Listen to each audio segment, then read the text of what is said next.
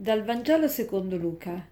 In quel tempo Gesù disse ai suoi discepoli, metteranno le mani su di voi e vi perseguiteranno, consegnandovi alle sinagoghe e alle prigioni, trascinandovi davanti ai re e governatori, a causa del mio nome.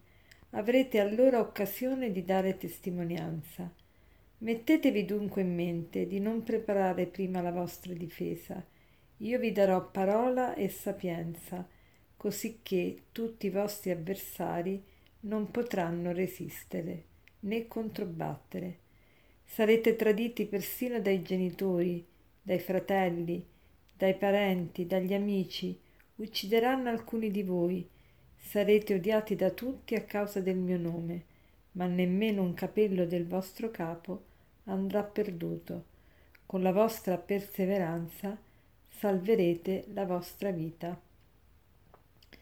Siamo nel capitolo ventunesimo del Vangelo di San Luca ed è un capitolo in cui sembra il linguaggio molto catastrofico, il cosiddetto linguaggio apocalittico. Il linguaggio apocalittico per noi è sinonimo di un linguaggio che parla di distruzione, di rovina, di catastrofe, ma in realtà la parola apocalisse vuol dire rivelazione. Il linguaggio apocalittico allora non è tanto un linguaggio di distruzione e di rovina, ma è un linguaggio di rivelazione. E che cosa ci rivela qui il Signore? Ci rivela il senso della storia, il senso di tutto quello che accade, il senso di tutto quello che vediamo anche di negativo intorno a noi. Tutto ha un senso. Il Vangelo, questo capitolo del Vangelo di Luca ci testimonia il fatto che Luca scrive in un periodo in cui sono già iniziate le persecuzioni dei primi cristiani, abbiamo i primi martiri e qui si vede la ferocia con cui vengono trattati da parte di coloro che non credono. E però Gesù ha un linguaggio di rivelazione in che senso? Ci vuole dire una cosa molto importante. E la cosa importante è questa, che il bene vince, il bene vince, non dobbiamo temere nulla. E, e la frase finale di questo Vangelo è con la vostra perseveranza salverete la vostra vita. E dice sarete odiati da tutti a causa del mio nome, nemmeno un capello del vostro capo andrà perduto.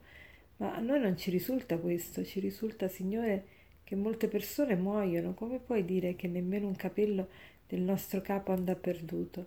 Ecco, Gesù ci vuole dire non che non moriamo, non che non, non finirà la, la nostra vita su questa terra, sì, ma c'è una gloria più grande che ci attende.